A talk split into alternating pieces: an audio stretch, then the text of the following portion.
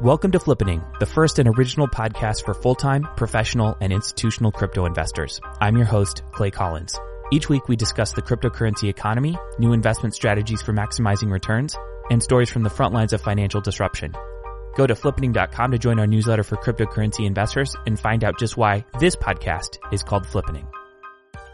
Clay Collins is the CEO of Nomics. All opinions expressed by Clay and podcast guests are solely their own opinion and do not reflect the opinion of Nomics or any other company. This podcast is for informational and entertainment purposes only and should not be relied upon as the basis for investment decisions. Welcome to part one of this two-part series on decentralized cryptocurrency exchanges. Instead of beating around the bush, I'm just going to be upfront and tell you that this is the best content that you can find anywhere online about this topic right now I hope you'll agree after listening. This deep dive is broken into 10 chapters. Chapter one is a primer on decentralized exchanges and the problems that they actually solve. Chapter two is a step-by-step walkthrough of what it would take for someone to get to the point where they can execute a trade on a decentralized exchange all the way through post-trade settlement. Chapter three is a history of decentralized exchanges and how this all came to be. In chapter four, we break down the components and attributes of decentralized exchange.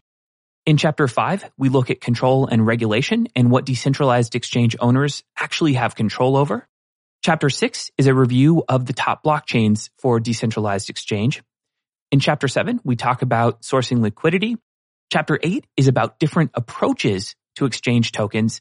As an example, Binance's token BNB is an example of an exchange token. Chapter nine is a look at one organization that builds a decentralized exchange, Aurora DAO, which is the creator of IDEX. Chapter 10 peers into the future and explores what the future of decentralized exchange might look like. I'm joined in this exploration by Alex Wearn, co-founder and CEO of Aurora Lab, which creates IDEX, the number one decentralized application right now in terms of transaction volume on the Ethereum network. We're just about to kick things off, but before we do that, I wanted to provide two announcements regarding nomics.com, the company that produces and funds this podcast. Announcement number one is that I've launched a new podcast, which you can find at nomicsupdate.com. As the URL suggests, the podcast is called the Nomics Update. I release this update every single weekday when it's not the holidays, and it's my personal audio journal as CEO of Nomics during each episode, I tell stories from inside our startup, including the ups and downs, high and lows. I also discuss our product roadmap, announce new partnerships and features, and speak to important new ideas shaping the future of our company and crypto asset data in general. To subscribe to the podcast, go to nomicsupdate.com, find the link to your favorite podcasting platform, and hit the subscribe button. Announcement number two is that blocktrade.com has completed a deep data integration with Nomics and their data is now available at nomics.com, our website, and via the Nomics API. Blocktrade.com will be the first fully licensed security token exchange in Europe, focused on listing crypto assets, security tokens, and other tokenized financial instruments. Trading is live on their platform currently. Blocktrade enables crypto trading to institutional traders while unlocking huge amounts of liquidity with their primary market partners.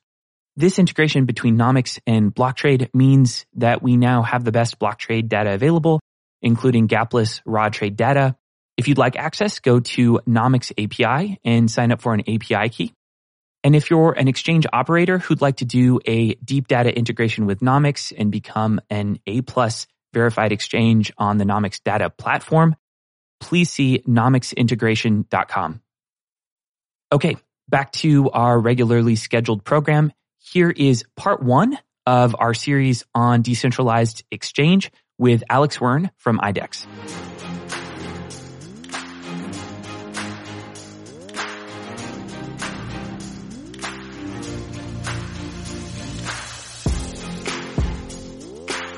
Let's kick this off with chapter one, which is really a, a primer on decentralized exchanges and the problems they solve. I think people mean a lot of different things when they refer to decentralized exchanges. What does decentralized exchange mean to you?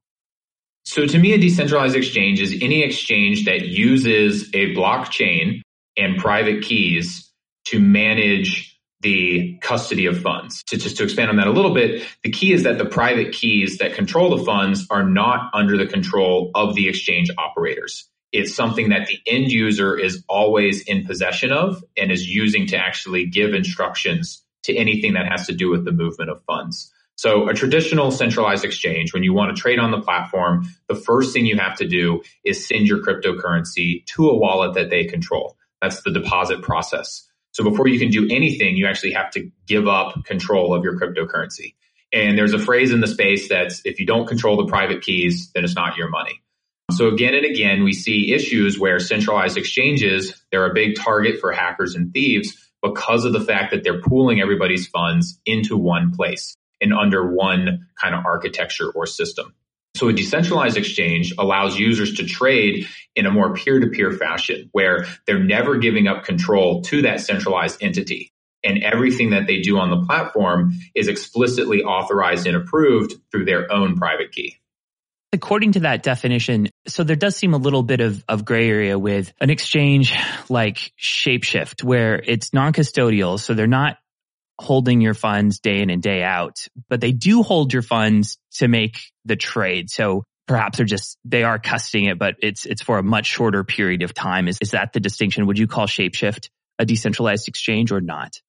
I would not call it a decentralized exchange because of the fact that you just mentioned they're holding it, even though it's a brief period of time. So it's a great innovation on that front. It's also great the way they're able to operate and connect across different blockchains. So that's one of the things that DEXs today cannot do. Because of that, how do you connect that leap from, you know, one cryptocurrency on one blockchain to a cryptocurrency on another? So Shapeshift does that by minimizing the amount of time that you have to trust that third party, but there's still the risk that you send the, the initial funds and you never get back what you first sent them. On a decentralized exchange, that's never a problem because the transactions are what's called atomic, meaning they either happen and both of the trades, both of the transactions go through, both parties' assets are swapped, or the transaction fails. It's all or nothing. So it might be spiritually kind of on the same continuum as a decentralized exchange, but doesn't quite hit the mark in terms of, you know, qualifying as such. So with the definition established, let's move on to the problems that, that are solved. What problems do you think at the end of the day, a decentralized exchange solves for other than, or rather in addition to theft and security issues and sort of trusting a, a centralized third party? So that first one, that issue of theft, that really can be defined as custody. You know, if you want to trade your assets, do you have to give up custody and, and give permission to a third party to control it? So that to me is the primary benefit of a decentralized exchange and really kind of 95% of the reason for using one. If you're a user that's interested in either self-custodying because that's something that's appealing to you, you know, you like the digital digitization of assets, kind of this cryptocurrency revolution, or because you have, and I think plenty of reason to do so, you have suspicion uh, on the ability for centralized exchanges to keep your cryptocurrency safe. Another reason would be kind of the ease of onboarding. So in order to trade on these decentralized exchanges, your account is actually your private key and, and your wallet.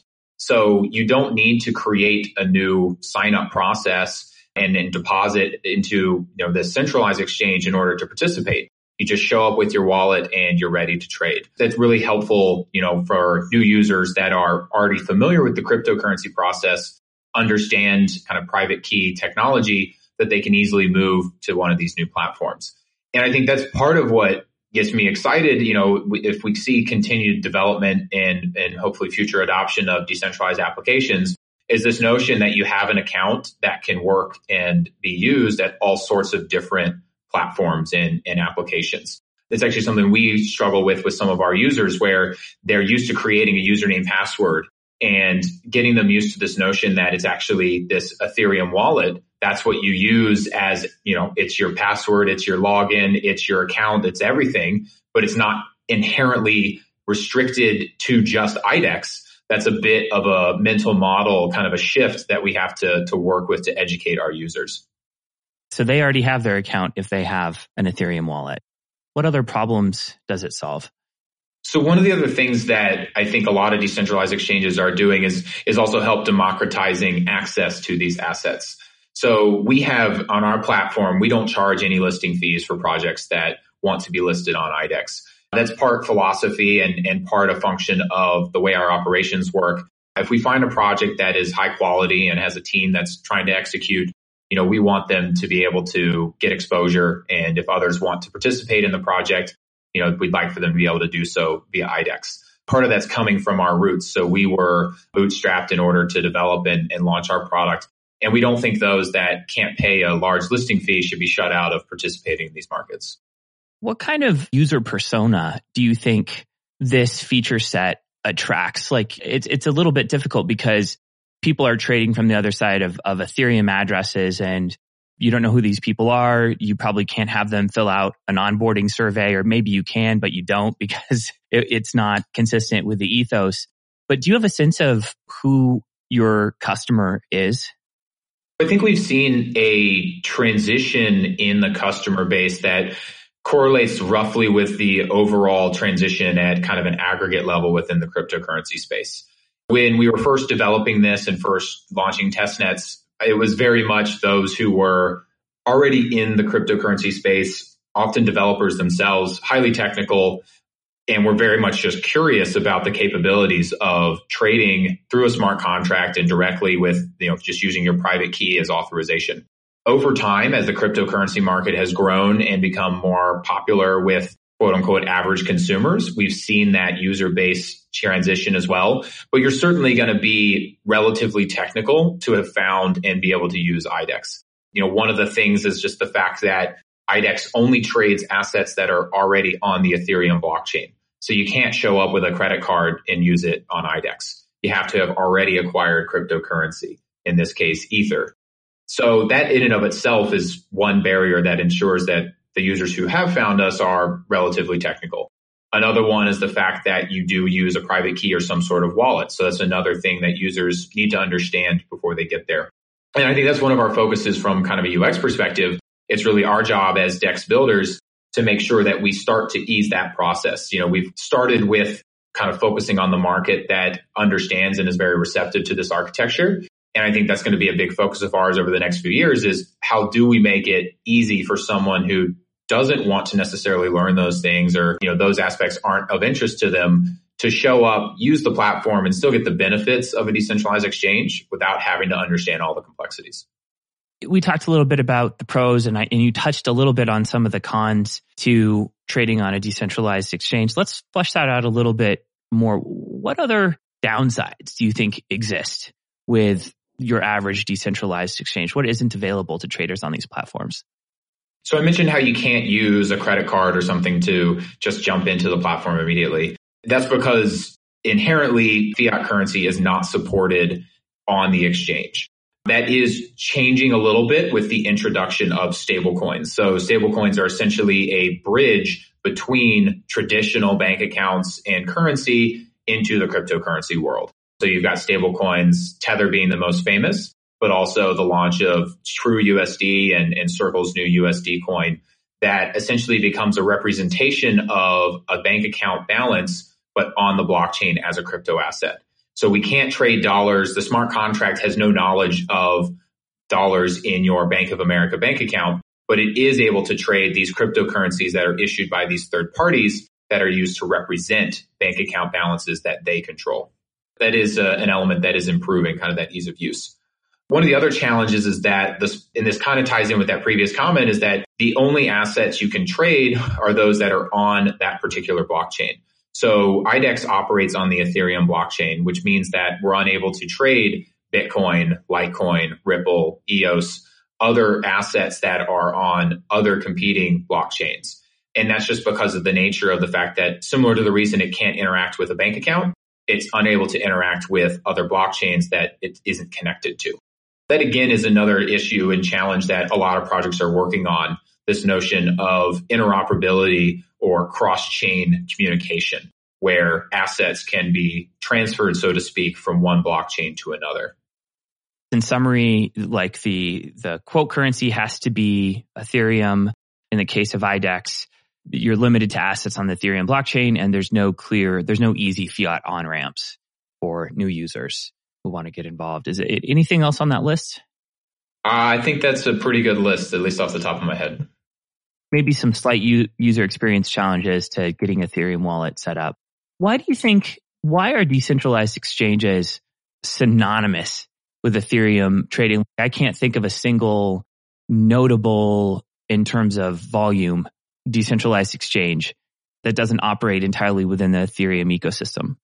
I, I think the reasons are twofold. So the first, Ethereum was the first capable smart contract blockchain that really had kind of the tooling, the scripting language, the ability to create a smart contract based exchange. So it was the first one that people really looked at and said, actually, from a technical perspective, this is something we can build and set out to do so. The second, I think, is linked to the ICO boom of 2017 and early 2018, where, you know, tying back to those previous questions or previous comments, you can only trade what is on that particular blockchain. And Ethereum has been by far the dominant exchange for issuing ICOs and, and tokens. I think I read something like over 85% of tokens have been on the Ethereum blockchain itself. So as I do think you're going to see this change, you're going to see DEXs expand or, or build on other blockchains because both one, other blockchains are coming out that have smart contract capabilities and are able to you can create an exchange that trades using this same type of architecture. And two, you're going to start seeing projects either launching directly on or potentially migrating over to other blockchains. To what extent is the dollar value of funds raised through an ICO in a given month a leading indicator of what your revenue will be? Are they somewhat correlated? Are, are they tightly correlated or are they loosely correlated? They're definitely loosely correlated. So I was looking at a chart the other day of ICO funding, and it was interesting to see how much it actually correlated with the price of Ether. And one of the individuals who was commenting on it was speculating that it's actually ICOs driving the Ethereum price, which would make sense that if Ethereum is the funding mechanism of choice for ICOs, as there are more going on, demand for Ether is going up. As there are less going on, demand for Ether would go down either due to less users needing to buy it to get into the ICO or because ICOs themselves are, are selling, you know, after they've done their funding raise. But back to the original question of correlation with IDEX, we've seen that it's more followed kind of the macro trends within the crypto market.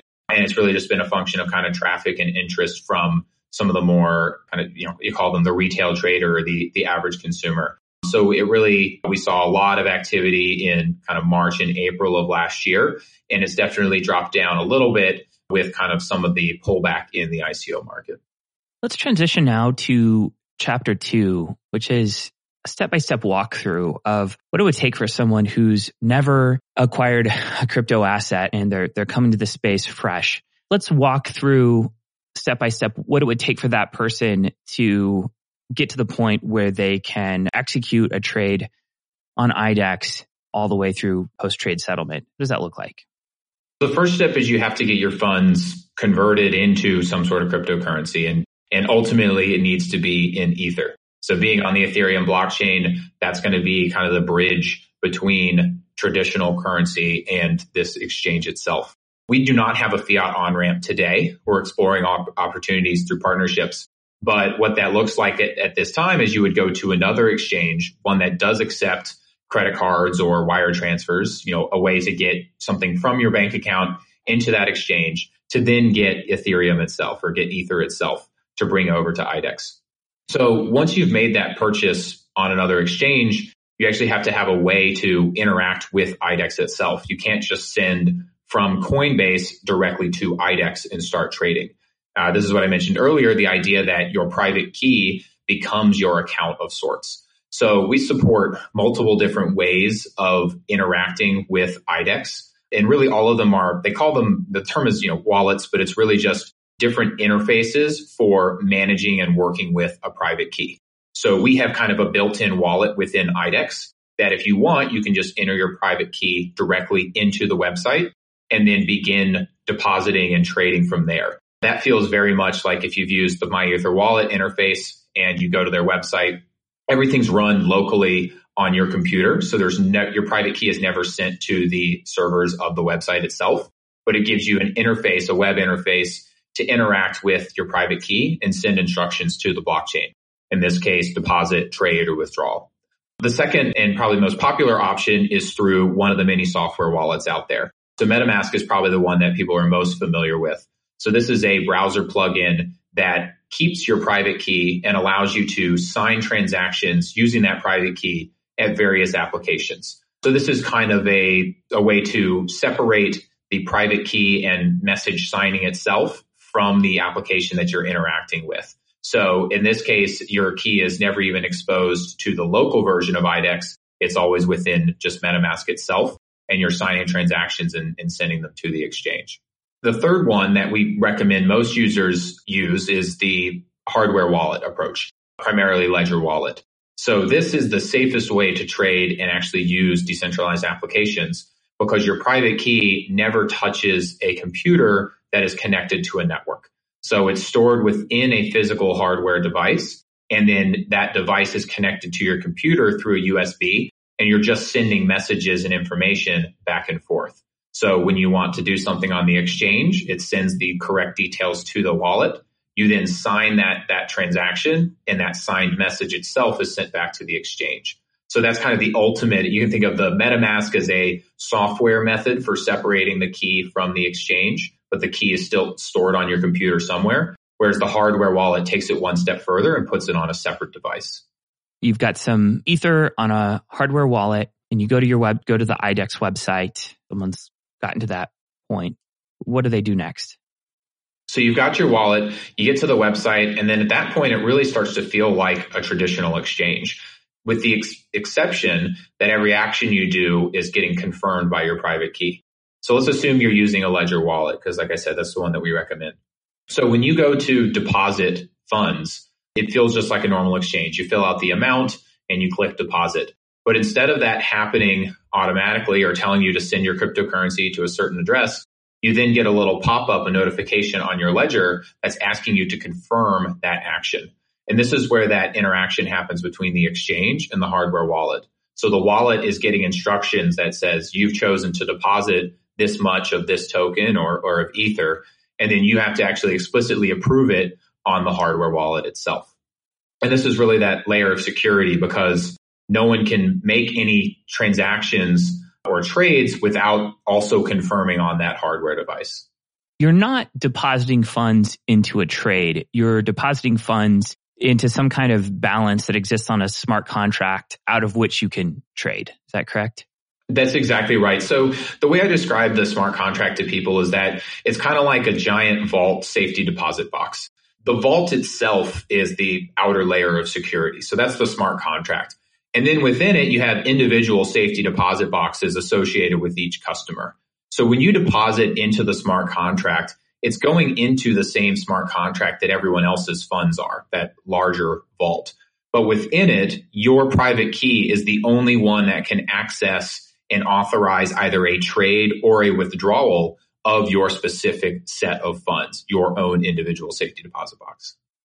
So you transfer funds to a smart contract that is, you know, kind of what you're trading out of. And let's say you want to go then make a trade. What does someone do in order to execute a trade? So at that point, it feels very much like a traditional exchange. You'll head over to the, the, the part of the application that it's got every other component that a, that a traditional exchange would have. It's got a list of the markets, their recent prices and volumes. It's got a chart for each market showing the trade history. There's order books with bids and asks where you can see orders that others have placed, existing limit orders that are available to fill. And then you've got a way to execute a buy or a sell. And just like a traditional exchange, you can either do a limit order, which you'll be able to specify the exact price that you want to sell at. Assuming there's not an order on the books that meets your criteria, that will be added to the books as a new limit order. Or you can take a market order, in which case you're saying, I want to buy or sell this amount at whatever the best price is on the market. In that case, the system's going to match you with other users who have already authorized their trades to happen within the same system. This feels different than how other decentralized exchanges work. Is this idea of having an IDEX balance held in a contract, is that unique to how your exchange works? So there are others that use a smart contract based approach. There's kind of two different fundamental approaches. There's trade directly from your wallet where you are authorizing 0x is the most popular of these, the 0x protocol. And essentially when you create a new trade, or a new order, you're authorizing the 0x smart contracts to move those funds from your wallet in the event that they find a counterparty who meets your criteria. In our case, we actually require the user to deposit to the contract before they're able to authorize any trades. And we do that for two reasons. One is the fact that if you're trading directly from your wallet, there's a period of time where you could be matched with another user the trade could be pending on the blockchain. You can actually back out of the trade by moving your funds out of that wallet. So there's nothing that prevents you from backing out of a trade if it, if it moves against you during the time that it settles on the Ethereum network. The other piece is that because you're relying on the blockchain and your wallet to be the source of truth for how much funds you have and what's available to trade, you have to wait in between every transaction before you can make another trade. So those are two, I think we'll probably dig into it a little later, but kind of two elements of the user experience that the combination of using a deposit smart contract as well as routing orders, signed transactions through the exchange itself to submit to the contract, we're able to solve a lot of the user experience challenges that come from using a decentralized exchange. So I'm on your website now and I see in the upper right hand corner a button that says unlock wallet. That is essentially analogous to logging in to a maybe a traditional Coinbase or you know Gemini, uh, a centralized exchange. Log in on your website is unlock wallet. Is that correct? That's exactly right. So it's kind of bring your own account type uh, approach where instead of creating a new username password, you actually come with your wallet. And it's, as I mentioned, it can be in one of those three forms, private key, key store, software wallet, or hardware wallet. Hey, this is Clay cutting in here from the editor's booth to let you know that this episode of the Flippening podcast is brought to you by the Nomics API. If you need an enterprise grade crypto market data API for your fund, smart contract, or app, then please consider trying out the Nomics API. Our API enables programmatic access to clean, normalized, and gapless primary source trade data across a number of cryptocurrency exchanges. Instead of having to integrate with multiple exchange APIs of varying quality, you can get everything through one screaming fast fire hose. If you found that you or your developer have to spend too much time cleaning up and maintaining data sets instead of identifying opportunities, or if you're tired of interpolated data and want raw primary source trades, delivered simply and consistently with top-notch support and SLAs, then check us out at nomicsapi.com. Okay, on to chapter three. Let's move on to chapter three, the history of decentralized exchanges. I think now that we've spoken a little bit about what a decentralized exchange is and given folks a pretty concrete look at the step by step process for getting to the point where you can trade on one of these exchanges, and actually executing a trade, I think it's important to take stock of where we've come from and how we've arrived here. So putting your historian hat on, how would you describe the underpinnings and philosophies and maybe first couple of steps that laid the foundation and, you know, that paved the way and laid the foundation for the emergence of decentralized exchanges? I guess there's a couple of things that all decentralized exchanges have in common. So first is this notion that users are authorizing all movement of funds with their private key. That's kind of a fundamental tenet. And within that, what that means implicitly is that if you want to create an order ahead of time, create a limit order, that has to be authorized by the market maker, the person who's creating that order and, and putting it out there in the world for someone else to come along and fill it. Where they start to diverge is in where those orders are hosted and how those orders are executed. Um, and we'll kind of dig into that a little bit. So this kind of talks to the evolution of decentralized exchanges. So the, the very first iterations, and I mentioned earlier EtherX. So this was one my co-founder worked on that never made it to market, but was one of these early implementations of a fully on-chain as, as we call it, fully on-chain version of a decentralized exchange. What that means is that anything related to orders or settlement actually was written into the blockchain. So when you create a limit order, you're specifying the amount and the price. Simple example, you've got 10 clay tokens and you want to sell them for one ether. When you create that limit order, you're signing with your private key that you will sell these 10 tokens for one ether and no other deal is satisfactory. You're not willing to sell them for five. And if someone else is willing to pay 20 or, you know, pay you more, you're unable to match with that. You've, you've agreed to one explicit deal early implementations of this, you would actually send that transaction and mine it in the blockchain so that the order itself showed up in the contract so that anyone else looking at the blockchain could see that this order existed and was available for taking. One of the challenges with this is that anytime you want to place an order, you're having to pay the network gas fees in order to make that order and have it appear on the blockchain. Similarly, if you ever want to cancel that order, you have to pay another gas fee to remove it from the blockchain. And each of these requires not only a cost, but also time. You've got this latency component. So the next iteration looked at this and said the security is is no less it's, it's no less secure if we mine the limit orders than if we have the limit orders available off chain and available for someone else to come and fill and dispatch the whole trade itself to the blockchain.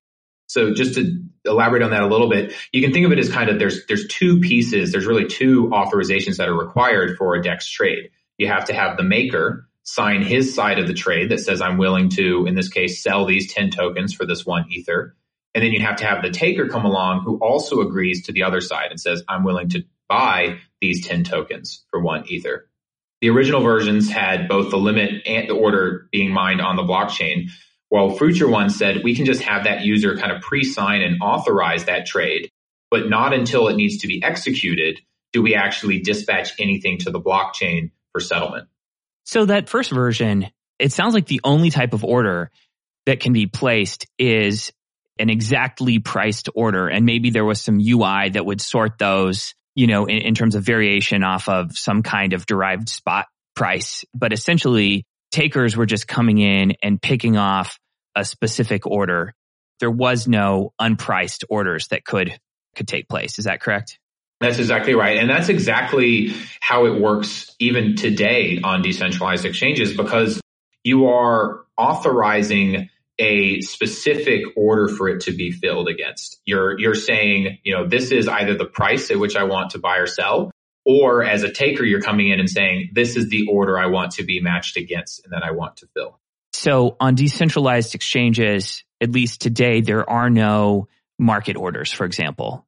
And the way you kind of describe market orders would be it's a UI type element, right? So you can have an option in the UI that says market order, but when you choose that, it's really just saying, find the best priced order for me based on how much I want to buy or sell, and then match me with that specific order, if that makes sense. It's hard coded into the transaction that you're taking a specific order. So maybe there's a slight, if highly improbable chance that that order could drop off. That's exactly right. And so we actually were revisiting this we're planning to release an updated version of our contract that will get rid of the specific order kind of a process and instead make it one where you similar to existing exchanges where you say I'm willing to sell up to this price or down to this price and I'm willing to buy up to this price and then it gives a little more leeway in terms of what trades can be matched with others. So uh, essentially market orders with some built in like floors and ceilings. Exactly. Yeah. Because if someone can get a better deal by being matched with something else, then of course they're going to be okay with that. You know, you mentioned uh, EtherEx as being one of the first decentralized exchanges that was about to launch, but, you know, perhaps never went live or uh, in fact never went live. What were some of the other early pioneers in the space? Yeah, so I think Oasis Dex, I believe, was the first one to, to launch and really gain some traction. And that was an example of a, a 100% on chain approach. So orders were mined, limit orders were mined into the blockchain. And then users would come along. You could actually trade on it without even using their UI because you could actually look at the blockchain itself and see what orders were available. Ether Delta came along and they were the first ones to say, we don't have to have every limit order be mined into the blockchain because at that point, no funds are actually being, being traded.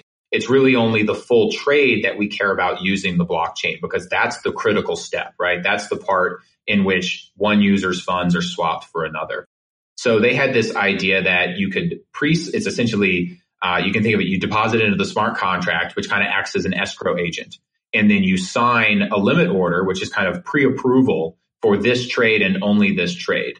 And then Ether Delta provided a UI where users could see and sort those orders and understand what kind of pre-approvals were out there to trade against. And this again, you didn't actually need a UI. You could sign pre-approval and send it to someone via Skype or Telegram. So this was kind of this notion that two users can agree to something without, you know, having to, to either mine it into the blockchain or necessarily know and trust each other. So these early 100% decentralized exchanges were essentially UIs on top of a smart contract. they could be completely unbundled, the, the UI in the smart contract. That's exactly right where does it go from there? This has a very short history.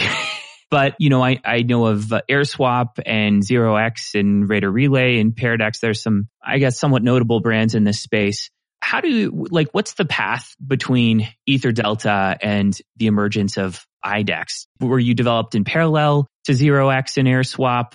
Did you, were they around for you to consider building on top of those, you know, on top of their infrastructure? where does IDEX come along in the arc of this very short history? Yeah, so we were close to launch when ZeroX went live, and we actually looked at it as an alternative, thinking that, you know, if there's someone to manage our smart contracts, and certainly they had a lot of kind of popularity and, and you know, had, had a lot of mind share. So we thought there would be many benefits to building on it. But there were actually some subtle components, some subtle nuances that made it not suitable for our design at least that the way ZeroX was designed at the time. And so just to dig into what those, those nuances are, you know, for both Oasis Dex and Ether Delta, there's this component of once a taker finds an order that they want to fill, approves it and signs it with their private key, how does that transaction, that trade, then get to the Ethereum network for processing? On both Oasis Dex and Ether Delta, as well as ZeroX relayers, the taker is responsible for submitting that signed transaction. There's a couple implications of that. So first off, when a taker submits a signed transaction to the network, everyone can now see it. It's now public that it's sitting there waiting to be mined. Other users are then able to see this transaction and potentially front run that trade by trying to sign a similar order or the same order, but paying a higher gas price in order to do so. So you have these issues where users are able to jump in front of each other and it doesn't maintain the price time priority that's so important for decentralized exchanges. One of the other challenges is in that example, you aren't sure that your trade is actually going to go through, which can be very problematic for those who are performing algorithmic trading strategies where every trade is critical and, and you're, you know, kind of, you're, you're making small amounts on many trades over time just interjecting here, is it actually possible to front run in the traditional sense because the way these contracts work is that you're you're actually sniping a specific order. If you have a taker that wants to buy an order placed by a maker, they're actually calling that out uh, explicitly. So if, if someone sort of front runs that, it does not necessarily follow that the taker is going to buy from the front runner of the original order placed by the maker correct? Well, and it's more so that someone else would front run the taker and go for the maker order that they've already tried to submit. Okay. If that makes sense. So it's really around this coordination piece. So you can think of it as, you know, the UIs that you're using, all of that updates with the speed of a centralized server. So it happens pretty much immediately. But when you actually go to execute the trade and submit it to the Ethereum blockchain, there's this waiting period where it's out there Everyone can see it, but it has yet to mine. And that really has two implications. It's that others can jump in front of you. So you're not sure you're going to get that order. One, simple example of this, it might not even be malicious. So one of the big challenges was on Ether Delta, multiple users would try to fill the top orders on the books because this is a popular market. There's a lot of trades going on. Multiple users are trying to get it at the same time. Everybody's dispatching that trade to the network, but only one of them is going to be successful everybody else's trade is going to fail and then they're going to have to go back to the order books and try to find the next best one. And they just lost their gas. they lost their gas. And it has this weird side effect where as the volume grows, the user experience gets worse because you're going to have more and more users competing for the same top priced orders. So it doesn't even have to be malicious front running. It's just a, a, this side effect of everybody trying to get the top order in their best interest. So this is more about the collision of taker orders. It's not about algorithmically seeing that an order uh, that, that a taker order is there, buying it from the maker and then turning around and immediately reselling it to the taker before their order can go through. That's exactly right. That's exactly right. It's more just in the byproduct of users doing what they're trying to do, which is fill the top best price order. So you've got 0x kind of coming on the scene in a more primitive form than it is now. You considered that it didn't meet your design requirements. What else was on the scene at the time? Was AirSwap around at the time or is this pre AirSwap? Yeah, and so just to real quickly finish up with the design requirement piece. So the innovation that we had at, at IDEX was to, once the orders are signed by the maker and the taker, that signed transaction is passed to IDEX itself. And IDEX is the only one authorized in the contract to submit these trades for settlement. The reason that helps is because you now have one actor coordinating that trade submission process who can then say, and as in this previous example, actually that top order has already been filled by this two people over here. You now have to go to the next best price one. So you can have your order books update immediately, even though there's this delay in settlement. The other piece that's beneficial is because we know that users' trades are going to mine. It's just a matter of time. Users' balances on IDEX actually update immediately and they can continue to trade even while that first trade is, is waiting to settle. So say you come in and you sell some tokens for Ether, you can immediately move to another market and use that Ether to buy a different set of tokens. Behind the scenes, the exchange is dispatching those two trades in the correct order so that the sell mines before the buy. So that way the smart contract is always staying in sync with what's happening within the centralized exchange. How do you handle kind of the collision of taker orders? Is it based purely on timestamp? And do you go down to like the millisecond, the nanosecond? What level of precision is available there? And, and what do you do if two orders are placed at the same time? Yeah, so it's going to be based on which one gets to the server first, right? So if two users are trying to get the same order on the books, one of them is going to be successful, whichever one shows up first. And then the other user is going to get a message saying that the order is no longer available because it's been filled by someone else. And I was just going to say that's why when I mentioned earlier, we want to change that so that instead of matching with a specific order, you're giving parameters. And, and that way, if there's another order on the books that meets your criteria, but isn't the exact order you were trying to fill, we could then match you with that second best order without you having to reapprove.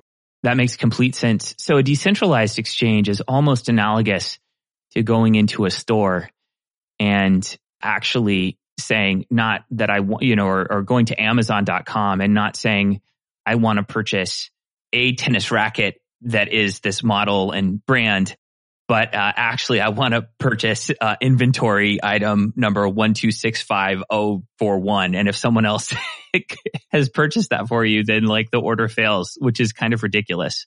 Yeah, and then the goal of us as UX designers is to make the front end so that from a user's perspective, even though how it's that's how it's working internally, they can't tell the difference, right? So if those two inventory items are in in fact the exact same and the user's willing to pay the same price or, you know, both of them meet their criteria in terms of pricing and, and amounts, they'll get matched with the second one without even knowing that the other alternative was there. Let's move on to chapter four, which is about the components and attributes of a decentralized exchange. The way to approach this is to first speak to the components of any exchange. What do you think are the core functions that can be unbundled from each other in the operation of trades on an exchange or in the execution of trades on an exchange? So every exchange is going to have a set of order books. And this is the way that those who are placing limit orders are able to communicate with others what their price and amounts are. I shouldn't say every exchange because there are platforms such as AirSwap that don't actually have order books and they actually use a different approach to match users ahead of time and then have them work to negotiate price and amount. So I shouldn't say that the only way to trade is through an order book structure. Ban- Bancor is another example where they have the automated liquidity provider where you don't see an order book, you're selling into this contract, which is then giving you a price and amount based on how much you're trying to buy or sell. But the majority of exchanges that users are familiar with have this order book approach where you can see a list of existing orders, how much users are willing to buy or sell, and the amounts that they're willing to, to do so with. That's going to be pretty much universal to both centralized and decentralized exchanges. I realize this is kind of basic, but I, I want to make sure that this is a, a comprehensive guide. Let's describe a little bit the relationships between or, or the relationship between orders and trades. So in, in a lot of ways, an order is a parent object of a trade. So you can have an order, it can be canceled, it can be 100% filled, or it can be partially filled. It can be partially filled and then canceled. It almost seems like if you were using like a database analogy, there's, or, or an object oriented uh, analogy, there's this kind of parent child relationship between orders, orders and trades. There isn't a one to one correlation there. There can be a, a variety of trades executed over, against one order over a long period of time. Is that, have I described that correctly? Yeah, that's exactly right. And I would just say an order is really one, just one half of a completed trade. And so someone's got to be there first, right? You got to, someone's got to show up and say, Hey, this is what I'm willing to sell and or buy. And this is the price I'm willing to do so at. And then others can come along. And as you said, that's when a trade happens, when a counterparty comes along and says, I agree to those terms. They might not want to fill all of it, which is how you get partial trades. That person who placed the first order can then decide, do I want to cancel the rest of it? Leave it out there for someone else to fill it. Uh, really fundamentally an order is that first person who's agreeing to what will ultimately be a two-sided market and a two-sided arrangement. So we've talked about order books. What are some other components that are common to almost all exchanges? A second big piece is the, and I'll call it the matching process. And this is really how do users who are coming to buy or sell who want to be takers how do they find what orders are available? As I mentioned, some exchanges are taking the approach of matching makers and takers before they even create the orders and, and decide on quantity or amount.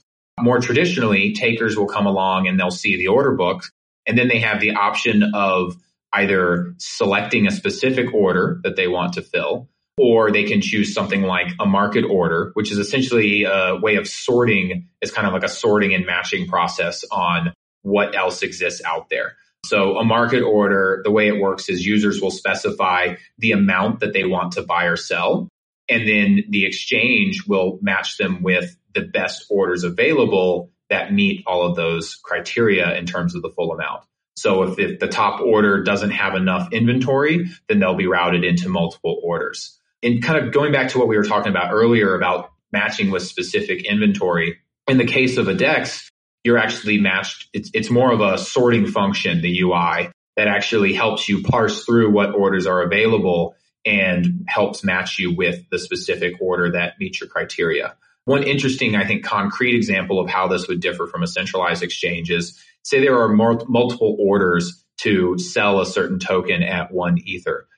In a centralized exchange, they could actually combine all of those orders into one record on the order book because from a user perspective, they're all the same thing. They're all fungible, right? They don't care which one they're actually routed into. In a decentralized exchange, those are actually each discrete tr- signed transactions from potentially different market makers. So it actually does matter which one you're matched into. And each one, if you want to have an order that's big enough to fill all three of them, for example, you're actually going to have three separate transactions dispatched to the network. So we've got order books, We've got some kind of matching process that pairs makers with takers. For complete newbies listening to this, how would you define a maker and a taker? So the maker is the one who shows up first to this transaction. They're the one who puts the initial order out there of these are my terms, the price and the amount that they're willing to buy or sell. The taker is the one who comes to the exchange and sees that available order and decides to take it from the books is, is hence the terminology. So essentially taking the other side of that trade and completing the transaction. We've got order books. We've got a matching process. What is the next component of an exchange? Yeah, so what we haven't talked about is custody of funds. And this ties into kind of trade settlement as well, trade execution and settlement. So in a centralized exchange, as I mentioned earlier, you're depositing your funds and you're sending them to a wallet that they control. So when all of these trades are happening, there's actually no transfers going on on the blockchain. The database that the exchange runs is updating everybody's balances. Tokens and cryptocurrencies are moving back and forth, but it's all within their internal records the blockchain itself isn't updated until a user actually goes to withdraw. So in that case, it's kind of an interesting paradigm where the settlement is kind of one and the same with execution, but there's this extra step before you can take possession of it, this withdrawal process before it actually comes back to a, a key that you control. Decentralized exchanges are a little different in the sense that the trade settlement actually moves the cryptocurrency on the blockchain in the sense that it actually moves from control of the from one user to the other. So if you're buying tokens with Ether, when that trade is settled, you actually relinquish control of that Ether and now you have tokens under your control and your possession. One of the kind of in this this ties into the differences in our design versus others. One of those nuances is the execution piece. So as I mentioned, our big difference is once a maker and a taker have agreed to an order, and both users have signed their side of the trade, how does that completed trade get to the Ethereum network for processing? On other decentralized exchanges, it's the end user's responsibility to dispatch it to the network, which can lead to some of those challenges where you can have multiple users trying to fill the same order at once. On IDEX, IDEX actually controls that execution process where matched trades are dispatched to the contract through the exchange and so that we can continue to have trading activity and, and, keep the order books up to date in real time while the settlement process is happening on the Ethereum network. Thinking about centralization, decentralization as a continuum, we have maybe Oasis Dex or Ether Delta on one end of the spectrum, completely decentralized. We've got Coinbase, Gemini, Bittrex, other exchanges that folks have heard that are completely centralized. And we have IDEX somewhere in the middle, certainly not at either of those extremes. So let me see if I have this right. At IDEX, the order books are centralized. The matching process is centralized and the custody is decentralized. Is there another parameter here to consider or is, is it, is that basically correct? Yeah. So those are the main components in terms of the I'd say the base components of making a trade happen. There's also the kind of area of what assets are available for trading, kind of the notion of token listings or asset listings. So under a centralized exchange, obviously that's entirely under their control. They're choosing what is available for trading. Under a fully decentralized exchange, you can control it through the UI in the sense that you could, you know, Oasis Dex could could update their UI such that you can't see certain tokens or you can't interact with certain token contracts. But on the blockchain level, there's no restrictions to, to what you can trade because the contract itself is designed to be open and allow anyone to be able to trade and interact with it. That's a little different than our design. So because we've made the decision to have IDEX control the trade submission process, that means we're also in control of essentially what assets can be traded because all of the dispatches, the trade dispatches have to go through the exchange itself. So because of that, we actually control the token listings and, and have a process to vet and approve projects before bringing them on the platform. Can you mention just one or two other decentralized exchanges that are neither completely centralized nor completely decentralized that might have a slightly different configuration than you do? and what components of, of those processes or of those exchanges are centralized versus decentralized? Radar Relay is an example of one that they are not fully decentralized in the sense that the orders are hosted off chain. So the limit orders are still kind of these pre-approved transactions, the, the maker orders. It's something that a user has signed ahead of time and, and given, in this case, 0x contracts, the approval to, to make the trade if someone else comes along and, and gets and, and kind of agrees to those terms. However, the dispatch process and the, I guess we'll call it the execution process, you know, how does a, a fully signed and approved trade get to the network for processing, that is decentralized in the sense that you can go through when you're on Radar Relay, your account is actually the one sending it to the network for dispatch. You could actually go to their website and you could get some of the orders and then dispatch them later entirely outside of the Radar Relay UI. Or you could make take a limit order that you created there and send it to a friend via Telegram and he'd be able to fill the other side. And that's because there's really no relation between the contract, the zero X contracts that are executing the trades and the exchange itself. It's more of a, a UI interface to interact with that set of contracts. Not only is the matching process not on chain, it, it might not even be online at all. A couple people might meet at a, at a coffee shop and sort of agree to a certain price and they're just using the decentralized exchange as like a, a settlement and kind of clearinghouse sort of mechanism. Is that is that right, or am I am I not thinking about this correctly? No, that's exactly right. And, and it, fundamentally, it's, it's, definitely a nuanced point, but it, it, hinges on whether or not the contract can kind of uh, be inter, inter, if you can interact with the contract entirely without the assistance of a, a UI or another third party. And as I mentioned, the, the fact that we control the dispatch process means that users are unable to trade, initiate trades on IDEX without going through IDEX itself. We kind of talked about why we think that's a valid and very beneficial trade off because of the vast improvements it brings in UX. But one of the admittedly drawbacks is that other decentralized exchanges, their contracts can be interacted with directly without going through the UI of the creator.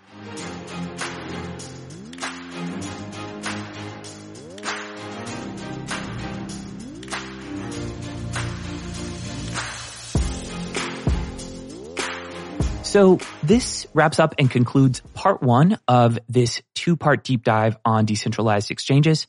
Part two comes out next week. See you then. And if you'd like to discuss this episode with others, please go to nomicstelegram.com. That's it for this week. To sign up for our free crypto investing newsletter, listen to other episodes, or get the show notes from this episode, please visit flippening.com. I also invite you to check out the startup that funds this podcast, Nomics, spelled N-O-M-I-C-S, at nomics.com. Finally, if you got value from the show, the biggest thing you can do to help us out is to leave a five-star review with some comments and feedback on iTunes, Stitcher, or wherever you listen to podcasts. Thanks for listening and see you next week.